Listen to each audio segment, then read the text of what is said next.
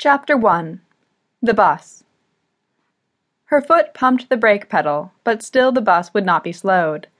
It would not be stopped. They were on a crash course with death and destruction. Natalie's least favorite D words.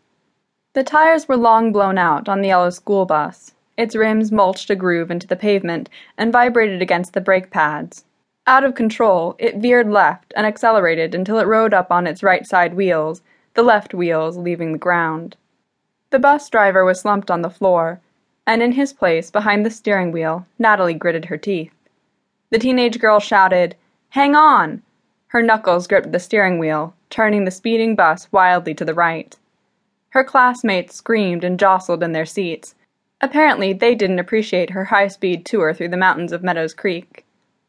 Why don't buses have seatbelts anyway? Natalie wondered to herself. This was no time to consider the answer. Just as she rounded the corner, a pedestrian stepped out into the middle of the street. Natalie swerved to avoid hitting him and narrowly missed the oncoming traffic.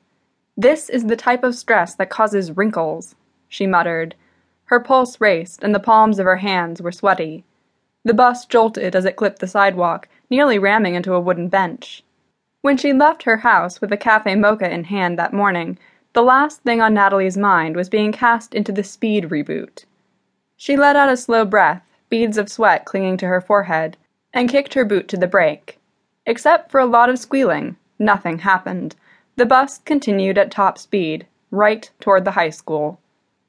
Natalie could use a day off from homeroom and bad cafeteria food, but not like this.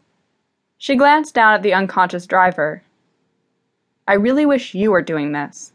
With a rushed breath, Natalie throttled into neutral and applied the emergency brake. Metal squealed against metal, and the steering wheel vibrated in her hands. The vibration traveled up her arms and down her spine, like she was at the loudest rock concert in history. When she cranked to the left, the gears gave a high pitched whine, and smoke began to waft through the heat vents.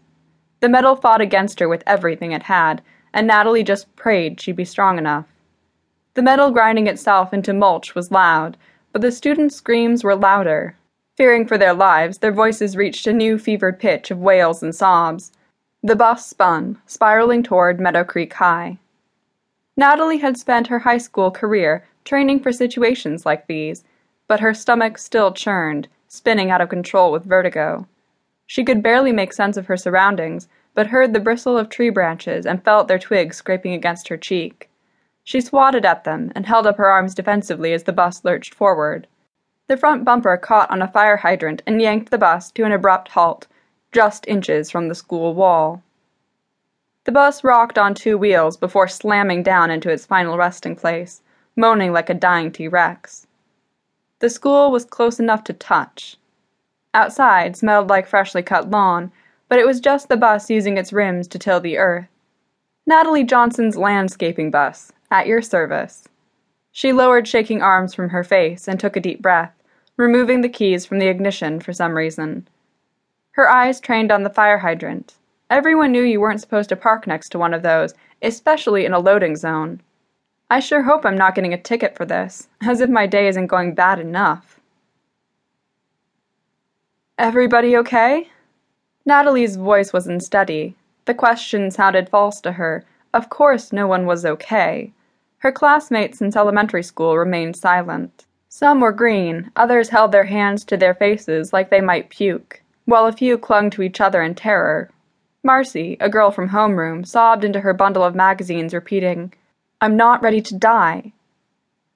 Natalie stood on jelly legs and faced the group. Everyone, we'll be okay. Thump. Thump. She was interrupted by a noise from above, she gazed up and saw the roof vibrate from the weight of something heavy above her head. He was still on the roof. Natalie charged off the bus before she even realized she was moving.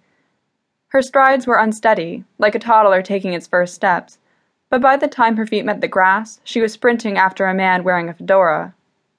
Arrivederci, my darling Slayer. Morak! Natalie charged across the open field. Her lungs expanded, filling with much needed air, and gave her the boost she needed to charge behind the school in search of the maniacal fiend.